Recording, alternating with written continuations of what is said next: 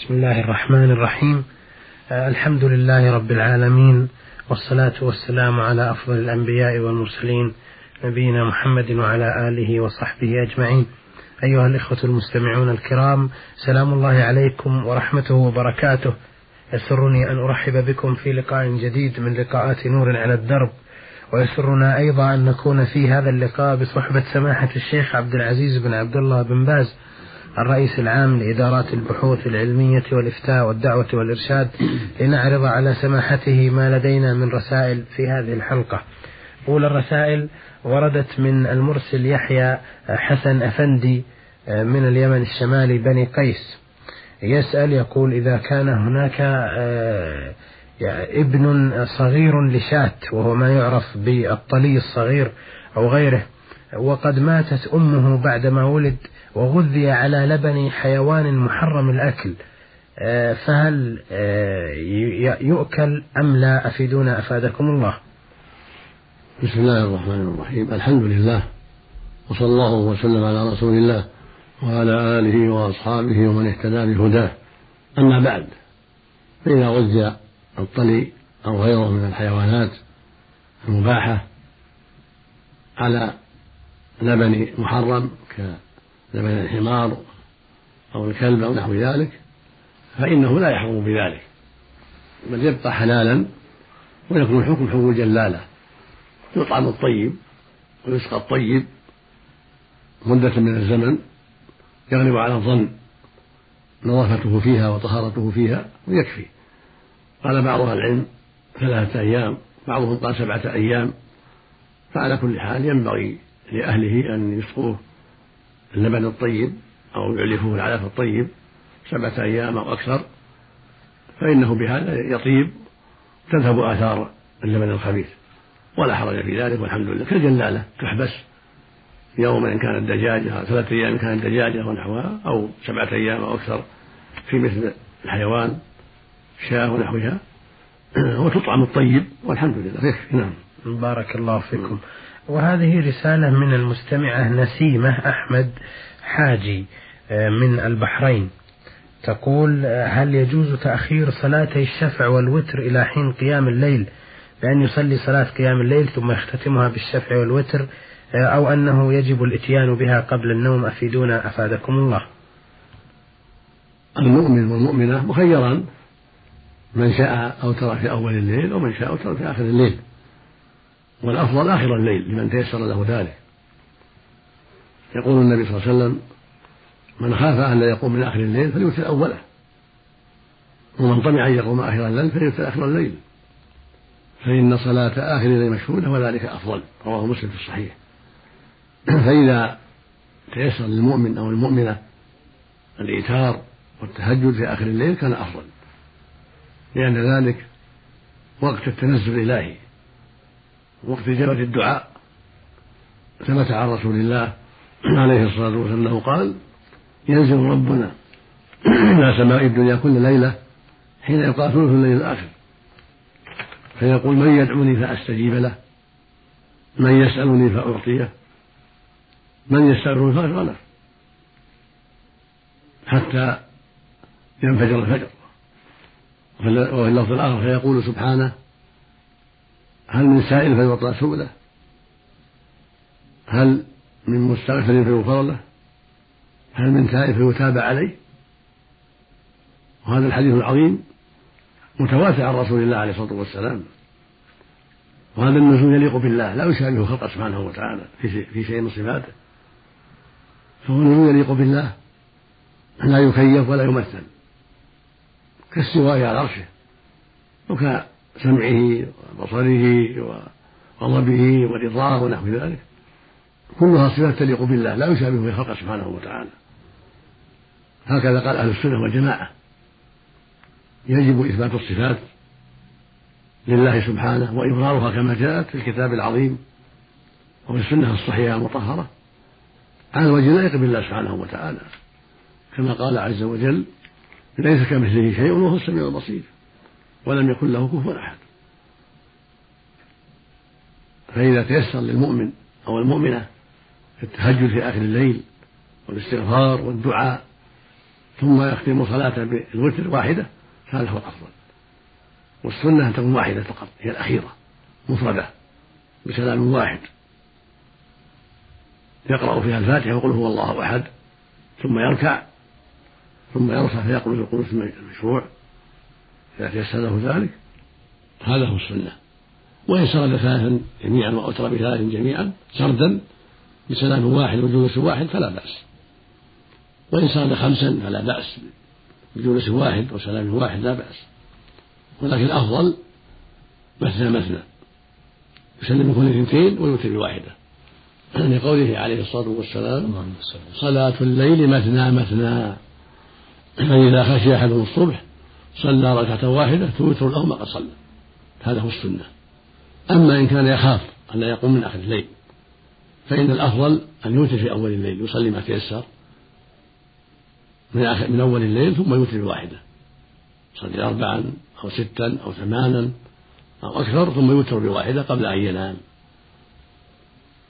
نعم بارك الله فيكم أه، تسأل أيضا وتقول أه، هل تجوز قراءة الفاتحة على جميع الأموات والأحياء أعني الأنبياء والشهداء والأولياء وسائر المؤمنين والأقارب بعد الانتهاء من الصلاة أو في أي وقت آخر أفيدونا أفادكم الله ليس لهذا أصل ولا تشرع قراءة الفاتحة لأحد لأن هذا لم يرد عن النبي صلى الله عليه وسلم ولا عن الصحابة فلا أصل له وقال بعض أهل العلم أنه لا مانع من تسويد القراءة للنبي وغيره ولكنه قول لا دليل عليه والأفضل ترك ذلك لأن العبادات توقيفية يقول النبي صلى الله عليه وسلم من عمل عملا ليس عليه أمرنا فهو رد ولكن ينبغي الإكثار من الصلاة والسلام على رسول الله صلى الله عليه وسلم وينبغي الإكثار من الدعاء للوالدين المسلمين والاستغفار لهما والصدقة عنهما وهكذا عن بقية الأقارب والمسلمين الصدقة تنفع والدعاء ينفع أما القراءة عنهم هذا غير مشروع على الصحيح من أقوال العلماء نعم بارك الله فيكم وهذه رسالة وردت إلينا من الأخ أبو قرشي سوداني مقيم بجدة يقول في رسالته كثير من الناس يطلقون زوجاتهم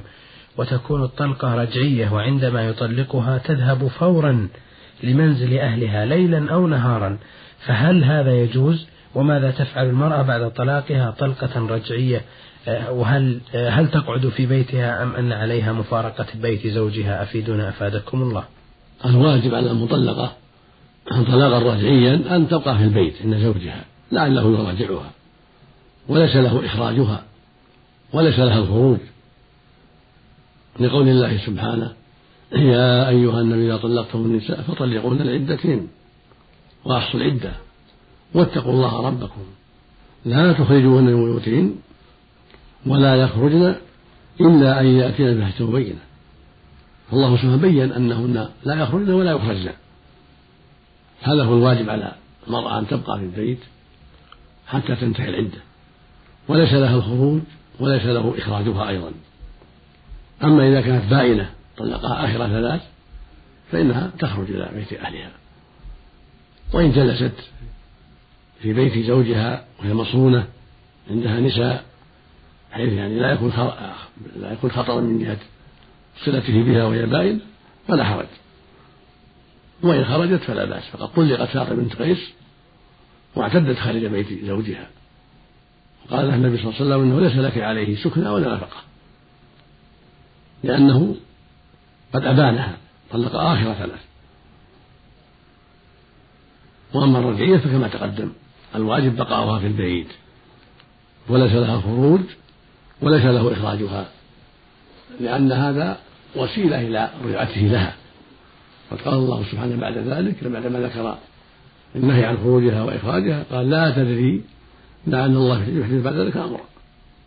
والمراد يعني الرجعة ربما راجعها وسهل عليه أمر المراجعة لأنها في البيت نعم بارك الله فيكم آه، يسأل أيضا ويقول آه، جملة الصلاة خير من النوم هل تقال في الأذان الأول قبل الفجر أم في الأذان الثاني وما الدليل على قولها وماذا يقول من سمعها بعد المؤذن أفيدونا بارك الله فيكم السنة أن تقال في, في الأذان الأخير بعد طلوع الفجر كما جاء ذلك في حديث أبي محذورة وجاء في حديث عائشة رضي الله عنها دلالة على أن المؤذن كان يقولها في الأذان الأخير بعد طلوع الفجر قال ثم يقوم النبي فيصلي الركعتين ثم يخرج إلى الصلاة بعد الأذان الأول الذي هو الأذان الأخير بالنسبة إلى ما يسمى بالأذان الأول فهو أذان أول بالنسبة إلى الإقامة لأنه يقال لها أذان فالسنة أن يأتي بها في هذا الأذان الذي هو الأخير بعد طلوع الفجر وهو الأول بالنسبة إلى الإقامة وأما الأول الذي في عرف الناس يسمونه الأول فهذا للتنبيه قال فيه النبي صلى الله عليه وسلم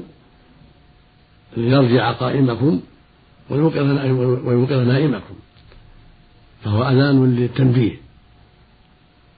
حتى يستيقظ النائم وحتى يرجع القائم يعني لا يطول الصلاة لأن الفجر قد قرب وقد صرح في حديث عائشة بتسمية الأذان الأخير أولا مراعاة للإقامة لأن أذان ثاني وهو ثاني بالنسبة إلى الأول الذي يكون فيه التنبيه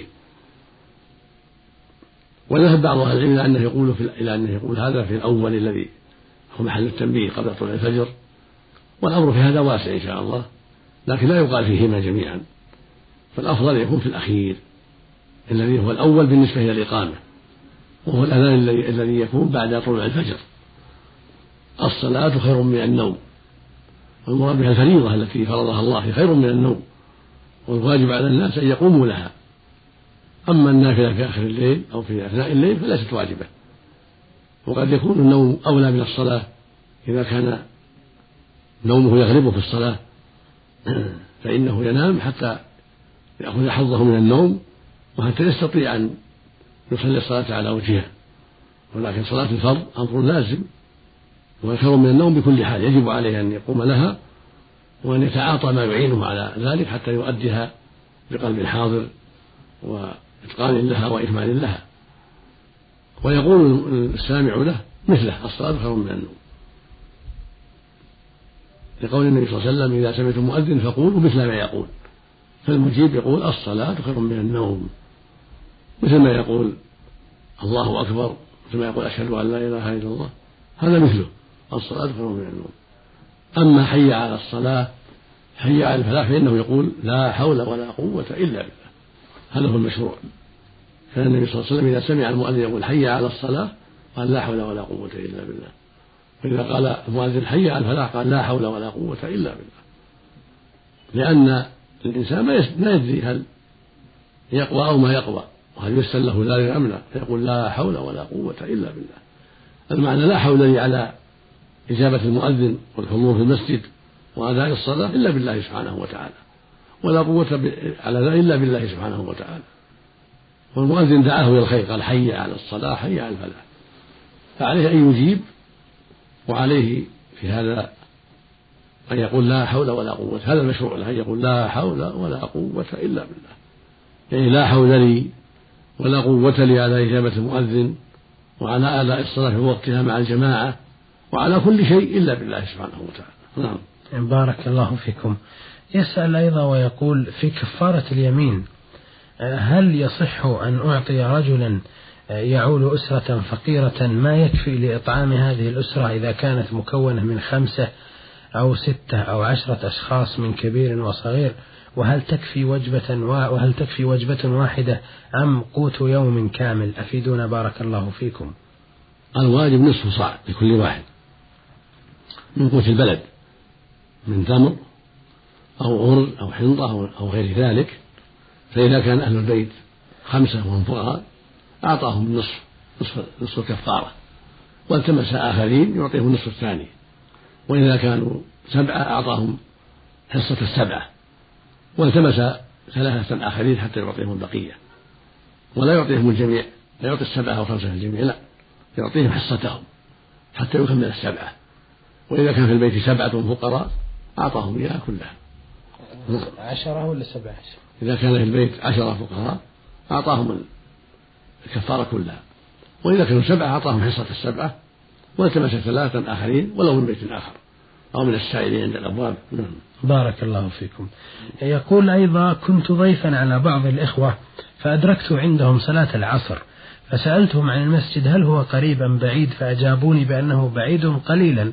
وقالوا أحسن أن نصلي في المنزل جماعة ولكنني خشيت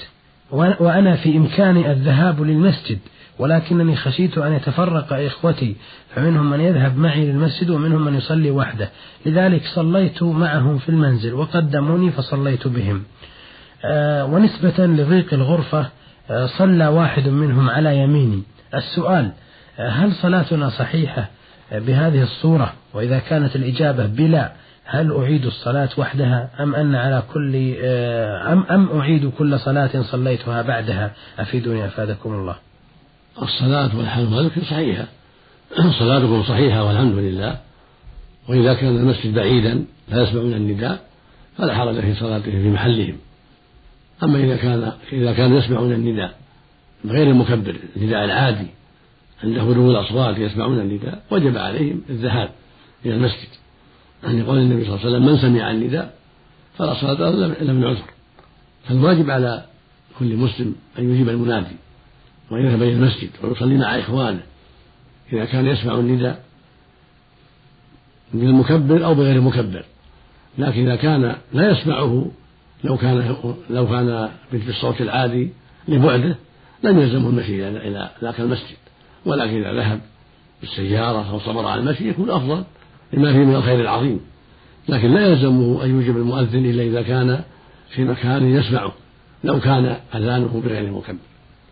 لأن المكبر يسمع لأن المكبر يسمع من محل بعيد والاعتبار بسماعه بدون مكبر عند هدوء الأصوات فمثل هذا يلزمه أن يذهب إذا كان يسمع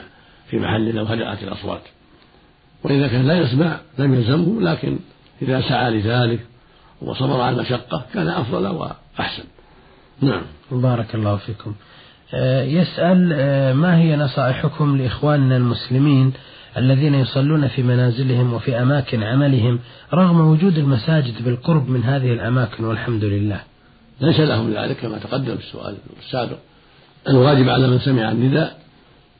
أن يذهب إلى المسجد وألا يصلي في بيته ولا في محل عمله ولا في مزرعته الواجب عليه أن يتوجه إلى المسجد مع إخوانه ثبت عن رسول الله عليه الصلاة والسلام أنه قال من سمع النداء فلا صلاة له إلا من عذر أن ابن عباس ما العذر قال خوف أو مرض وفي الصحيح عن أبي هريرة رضي الله عنه أن رجلا أعمى قال يا رسول ليس لي قائد يلائمني إلى المسجد فهل لي من رخصة أن أصلي في بيتي؟ فقال عليه الصلاة والسلام هل تسمع النداء بالصلاة؟ قال نعم قال عجيب. فهذا رجل أعمى أجابه النبي بقول أجب وفي قال لا أجد لك رخصة لا أجد لك رخصة فإذا كان الأعمى البعيد الدار الذي ليس له قائد يلائمه يقال لا لا رخصة لك ويقال أجب فكيف بحال الأصحاء المبصرين الذين يسمعون النداء الواجب عليهم أن يجيبوا بكل حال وأن يتوجهوا إلى المسجد بكل حال ويصلوا مع إخوانهم ومن تأخر فهذه مشابهة لأهل النفاق يقول عبد الله بن مسعود رضي الله عنه من سره أن يلقى الله غدا مسلما فليحافظ على هؤلاء الصلاه الخمس حيث نادى بهن فإن الله شرع لكم سنن الهدى وإنهن من سنن الهدى ولو أنكم صليتم في بيوتكم كما يصلي هذا ويدخل في بيته لتركتم سنة نبيكم ولو تركتم سنة نبيكم لضللتم وفي لفظ لكفرتم ولقد رأيتنا وما يتخلف عنها إلا منافق معلوم النفاق وفي لفظ أو مريض فهذا عبد الله بن مسعود وهو من كبار الصحابة رضي الله عنهم يقول أنهم في عهد النبي صلى الله عليه وسلم لا يتخلف عن صلاة الجماعة إلا منافق أو مريض فهذا يدل على أن الواجب على المؤمن أن يسعى لها وأن يحرص على أدائها في الجماعة وأن يحذر طاعة الشيطان ومشابهة أهل النفاق الله المستعان نعم بارك الله فيكم هذه رسالة من ميم عين ميم شين لم يذكر عنوانا يقول في رسالته ما حكم من عليه دين يقضيه كل شهر من راتبه وعند زوجته ذهب تلبس بعضه دائما وبعضه الآخر تلبسه في المناسبات فهل عليه زكاة أم لا آه، وفيه بعض هذا الذهب من سنتين أو أكثر لم نزكي عنه أفيدونا أفادكم الله الذهب فيه الزكاة ولو كانت المرأة تلبسه سواء لبسته أو حفظته للحاجة فيه الزكاة كل سنة إذا بلغ النصاب والنصاب عشرون مثقالا مقداره اثنان وتسعون غرام ومقداره بالجنيه السعودي 11 جنيه ونصف 11 جنيه ثلاثة تسبع جنيه يعني 11 ونصف للإيضاح فإذا بلغ الموجود عندها من الحلي الذهب 11 جنيه ونصف وجب عليها أن تزكي كل سنة وليس على زوجها ذلك إنما عليها هي من مالها فإذا اتفقت مع زوجها وأخرجه عنها أخرجها عنها من ماله فلا بأس وهو مشهور لا بأس وإلا فالواجب عليها هي لكن إذا سلم الزكاة عنها زوجها أو أبوها بإذنها أو أخوها فلا حرج وإلا فعليها أن تزكي ولو ببيع شيء من مالها حتى تزكي نعم بارك الله فيكم يسأل أيضا ويقول هل يكتفى بصلاة المرأة في بيتها بإقامة أو بأذان وإقامة وكذلك الرجل إذا تأخر عن الصلاة وصلاها في بيته وفي غير وقتها أو في وقتها هل تكفيه الإقامة أو لا بد من الأذان والإقامة أفيدونا أفادكم الله أما الرجل فتكفيه الإقامة لأنه سمع النداء وأنزل المسلمون فتكفيه الإقامة وأما المرأة فليس عليها إقامة ولا أذان تصلي بدون إقامة ولا أذان نعم بارك الله فيكم يسأل أيضا ويقول آه، كم عدد مرات المسح على الخفين هل هي ثلاث مرات في مثل الوضوء أم مرة واحدة مثل الراس مرة واحدة يمسح بيده اليمنى على خفه الأيمن بيده اليسرى على خفه الأيسر مرة واحدة كالرأس ولا حاجة إلى التكرار نعم بارك الله فيكم آه، نحن نعلم آه، أن هكذا يسأل أيضا ويقول نحن نعلم آه، أن الاستمناء باليد محرم وجرم عظيم لكن لو اضطر الإنسان لذلك حسب أمر الطبيب لتحليل أو علاج أو غيره فهل يجوز له ذلك فعله بنفسه أم يفعله له غيره أفيدونا أفادكم الله العادة السرية وهي الاستمناء باليد محرمة ولا تجوز وهي داخلة في قوله تعالى فمن ابتغى وراء ذلك فأولئك هم العادون الله سبحانه قال والذين هم لفروجهم حافظون إلا على أزواجهم أو ما ملكت أيمانهم فإنهم غير ملومين ثم قال بعد هذا فمن ابتغى وراء ذلك فأولئك هم العادون فالاستمناء الذي داخل في هذا وفي ذلك مضار كثيرة بينها أهل الطب فيجب الحذر من ذلك وهذا محرم على المرأة والرجل جميعا أهل الاستمناء لكن إذا دعت الحاجة إلى ذلك من جهة الأطباء ليعرفوا منيه وما فيه من مرض فهذه حاجة عارضة لا بأس يستمر بيده للحاجة أما أن يعتاد ذلك كما يفعل بعض السفهاء هذا لا يجوز الواجب الحذر أما إذا دعت إلى ذلك حاجة العلاج حاجة طبية إلى العلاج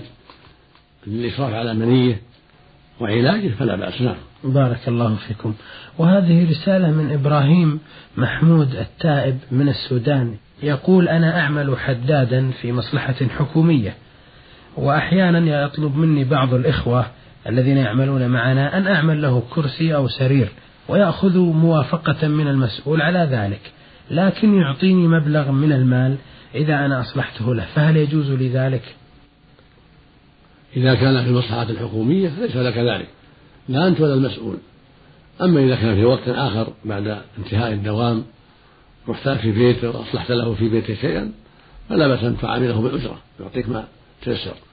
أما أن تتفق معه على أخذ الكرسي أو السرير في محل الحكومة ومن مال الحكومة هذا لا يجوز هذا من الخيانة إلا إذا كانت الدولة قد سمحت بهذا للمسؤول فينبغي لك التورع عن هذا والحذر لأن المسؤولين قد يتساهلون بهذا بعض المسؤولين قد يتساهلون فالذي نوصيك به الحذر